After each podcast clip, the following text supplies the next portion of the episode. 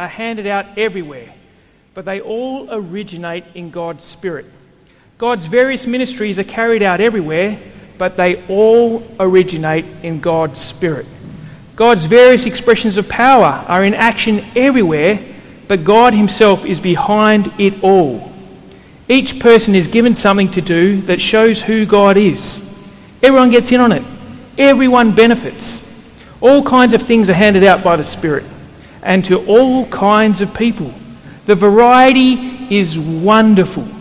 Wise counsel, clear understanding, simple trust, healing the sick, miraculous acts, proclamation, distinguishing between spirits, tongues, and interpretation of tongues. All these gifts have a common origin, but are handed out one by one by the Spirit, and He distributes them to each one just as He determines. And that's what we're going to be looking at today spiritual gifts. Now, I'd, I'd like two volunteers to come on up. And the good thing is, you put name tags on, so I can just. Uh, normally, when you come to preach somewhere, it's I know a couple of people, and then you know there's 30 people that I don't know. But now, I can just call on anyone, can't I? John, you're blocking your name tag, but I knew your name anyway. Would you like to come on down? I saw that, a little bit of hand on the heart, pretending to be a little bit pious. Now, I'd like you to come up and stand over here. And who else have we got? The doc. Reg. You can come on down, you can come on over here. Now, I would like you guys to uh, dress up.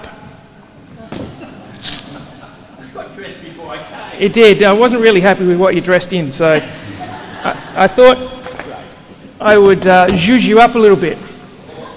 I'd like you to put on some leaves for me, Dr. Reg. Maybe a little wrap around the arms and legs. See how you go. And I've saved an even better one for you, John.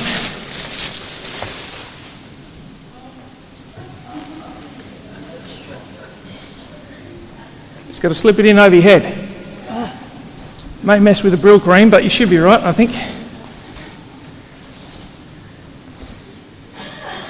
Head in there, arms out here. There's armholes somewhere. Yep, yeah, man, yeah. Yeah, you got, you got off lightly, Reg. There we go. How are they looking? All right, face the crowd. Two good looking roosters. There is actually uh, boots that they use for presents, but I, there might be a tripping hazard, so we'll just leave them in the bag. How do they look? Do they, do they look like two healthy trees? Hands, hands up if you think yes. Hands up if you think no. Well, we can't really tell at the moment, can we?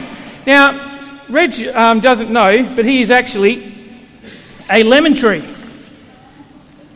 But he doesn't look too healthy at the moment. Why, why is that? No fruit. That's exactly right. Let's pretend there's no barcodes on here. You hold one in one hand and one in the other. Now, is he looking a bit healthier now? Is he a nice, healthy lemon tree? Okay, but what about our illustrious John over here? Is he looking healthy? He's pruned. Well, what happens if I zhuzh him up a little bit? If you hold out your fingers, John.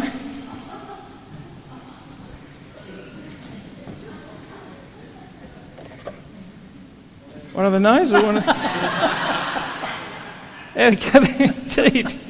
Never too old for an earring. Now, does he look more healthy? Definitely. He looks good. Let's give him a round of applause. And we're going to get to what this actually looks at. You want to keep that one on the ear? No, no, no. No, no. okay, let's derobe you. Arms in. Let's give it a, a round of applause for our volunteers as they come back. Just chuck it down there, man. I'm sure we. the leaves are stuck. There we go. Thank you, sir. And what do you do with the lemons? They're in there? Nice.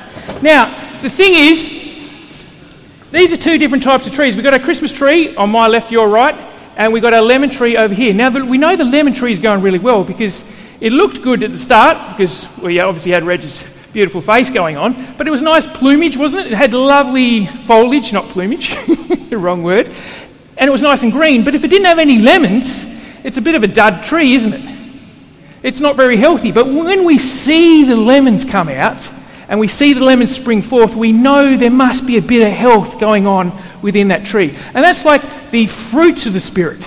We're looking at the gifts of the Spirit today, but the fruits of the Spirit are found in Galatians chapter 5. And they talk about things like peace and kindness and love and joy. And when we see them amongst a, Christian's life, it doesn't necessarily mean that, but it, it does point as a symptom that there is a bit of Christian health going on within that person. And when we see the evidence of the joy that's coming from them, or the kindness and the love and the peace, it points to something of the, you know, the fruit that is the Spirit, which is why it's called fruit of the Spirit. Now, with John, he represents the gift of the Spirit.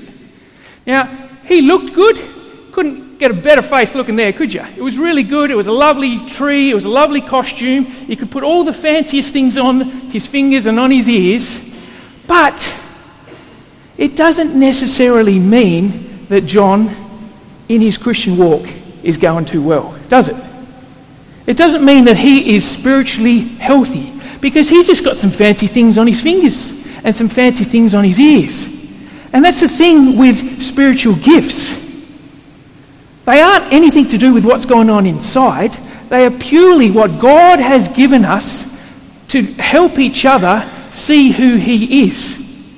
And they are just placed upon us like decorations on a Christmas tree branch. They may look good, and we may think, whoa, that person's got it all together because they're brilliant at preaching and they're great at praying and they're good at miracles and blah, blah, blah. But it's got nothing to do with their spiritual health. It's got all to do with God. It's got all to do with the Spirit. And that's why they're called spiritual gifts, because they are from the Holy Spirit. And Paul really, really wants to emphasize this. I don't know if you picked up on it in the reading that we just read, but it says God hands out his gifts everywhere, but they all originate in God's Spirit. God's various ministries are carried out everywhere, but they all originate in God's Spirit. He wants to say, Spirit, Spirit, Spirit, Spirit. Are we getting the point? They are from God's Spirit.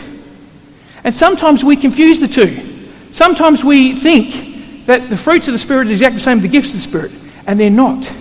They're not at all. They are gifts of the, um, gifts of the Spirit not fruits of the Spirit, gifts of the Spirit, like things like wise counsel and clear understanding and miracles and trust and healing the sick, they aren't meant to benefit us personally as Christians. They are there so that we can serve each other. We can serve other Christians in the church with the love of God. Now, how do you know what your gift of the Spirit is? It's a good question, isn't it? Sometimes we think, oh, that person's got a few gifts, but I really I wouldn't have a foggiest what God's given me. Because he says God's given it to everyone, for everyone. How do we know what our particular gift of the Spirit is? It's a great question. The first thing, I think there's two things you've got to sort of weigh up when you, you're looking at this for yourself. Is it something positive? Is it something that you are passionate about? Is it something that you love doing? You don't have to do it, but you just want to do it. It's not something that causes you stress. It's not this big millstone around your neck that goes, oh, great, I've got to go up and preach and do this, and, and you, you just don't want to do it. It's not that at all. Is it something that you, bursting forth, you actually want to do? You love doing. It's not something that weighs you down, but rather gives you so much pleasure and so much enjoyment. I think God says if we're not excited about what we're doing in church, stop. Stop immediately. Because there's heaps of us around, isn't there? And God's given different gifts to different people. And if we're not enjoying what we're doing, stop it because we may actually be taking the place of someone else who would love to be doing that. And if there isn't a person within the congregation then maybe God's just saying that He doesn't want that job done. Now, the second thing is that was the first thing. Does it give us a sense of pleasure? Does we, do we burst forth? Do we really want to do it? Are we excited even if we didn't get paid or if even if we didn't get any recognition? We just want to do it anyway. The second thing is is it blessing others? Now, the example I would use for this is not necessarily a spiritual gift, but I love singing. If you hang out with me for a bit, you'll just hear me sing. I sing everything. Even if I'm trying to communicate with people, I just sing it to them. And it's, I, I think it's wonderful.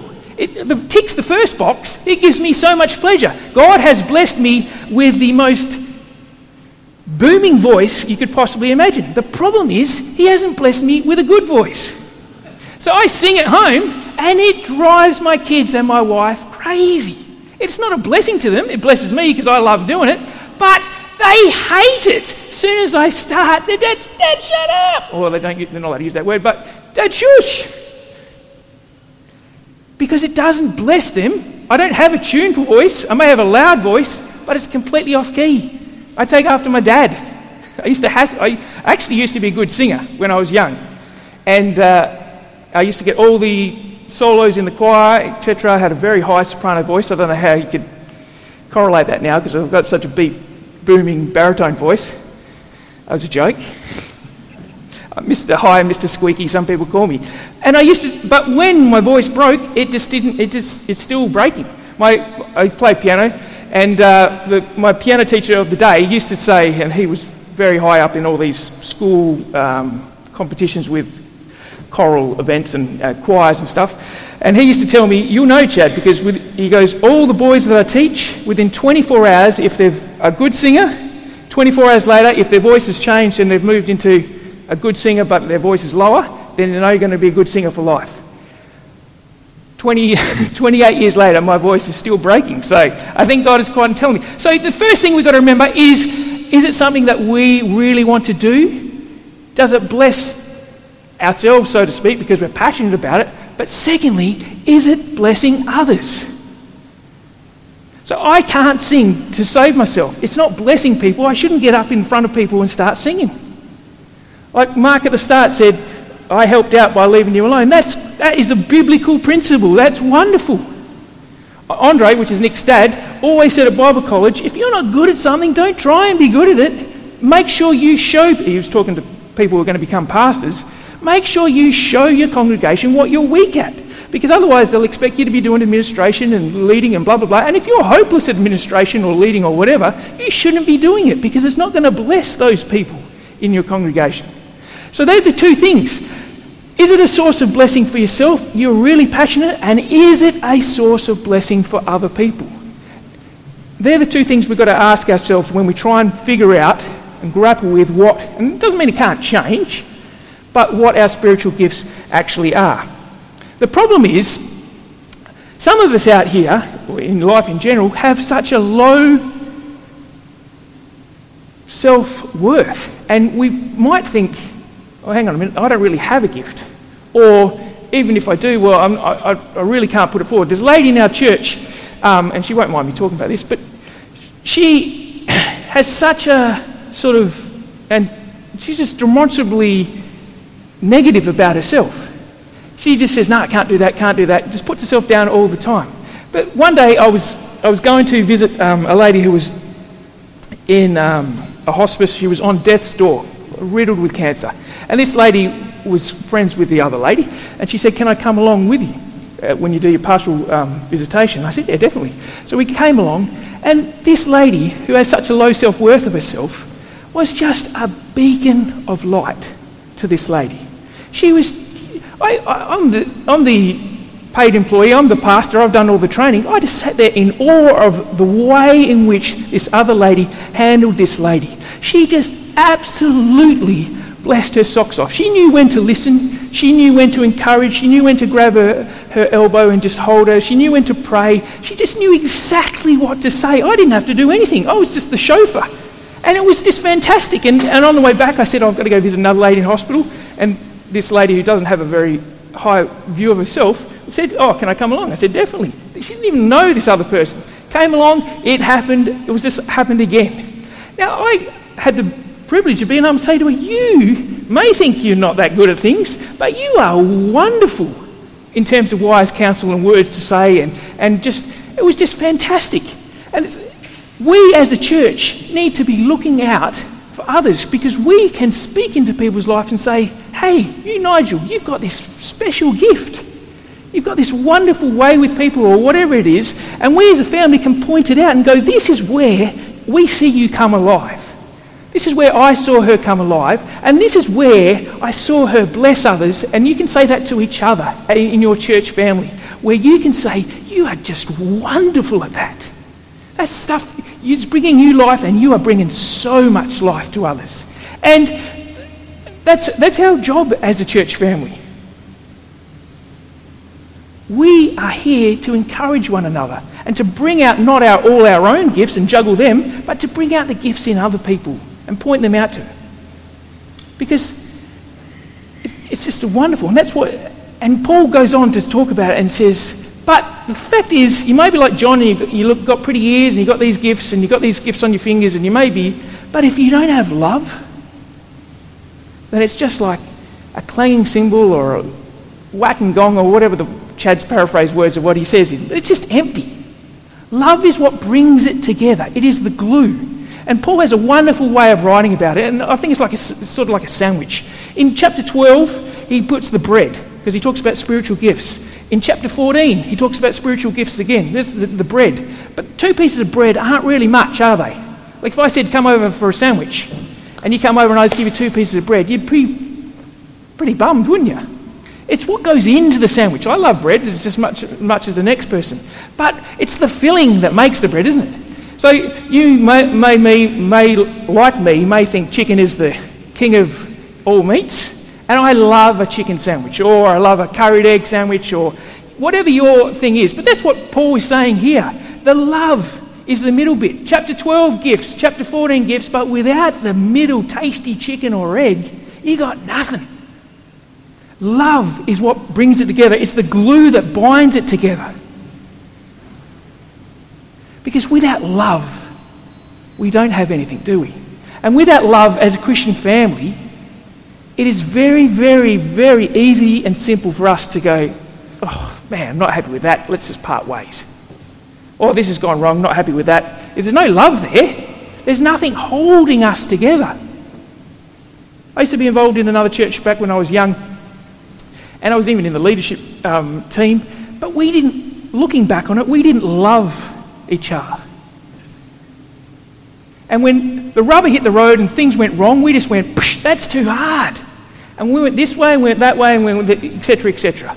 Because there was no love there.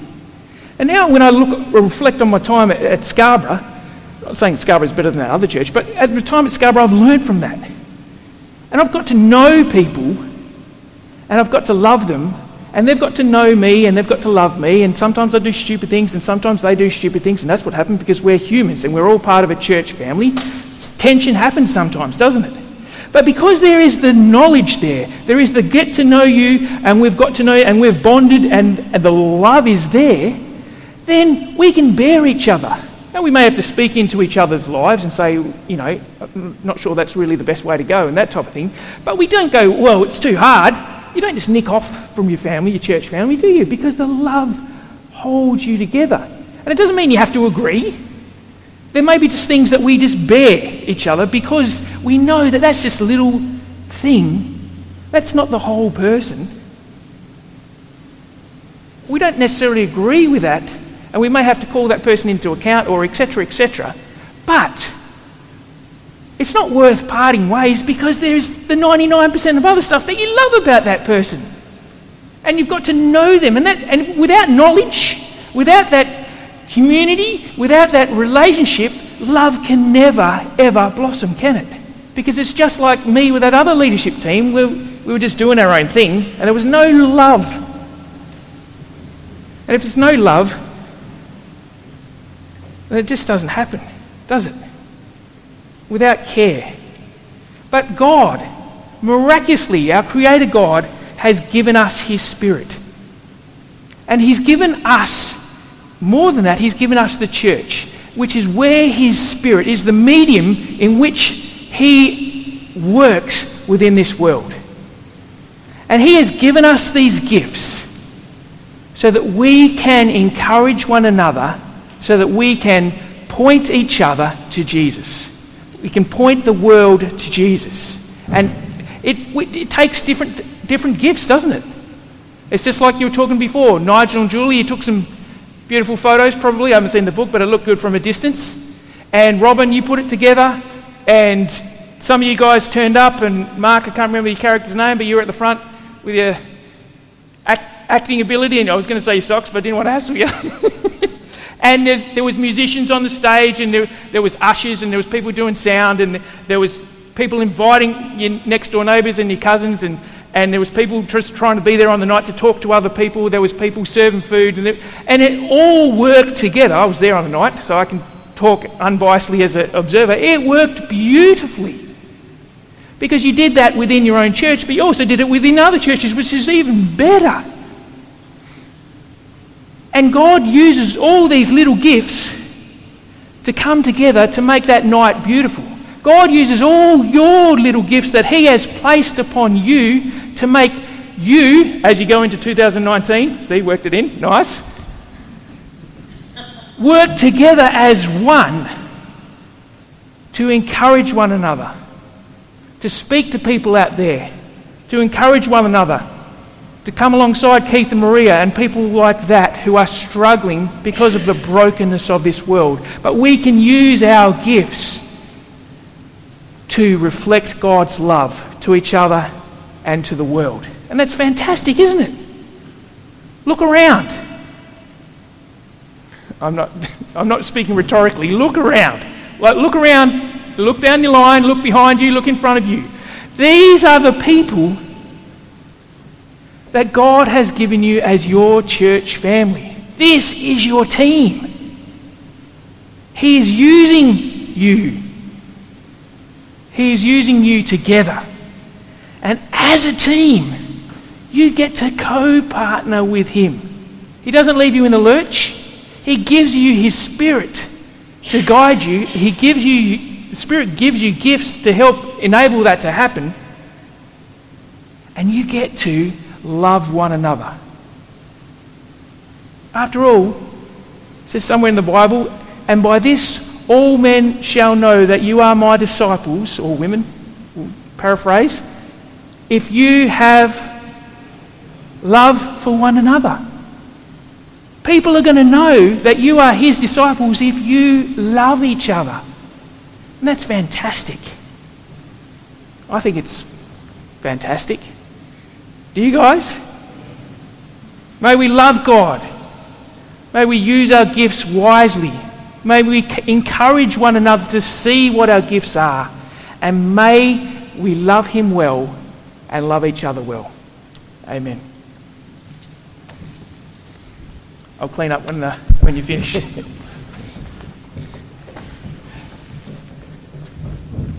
you may not be that good at singing, Chad, but you're good at preaching. Fantastic.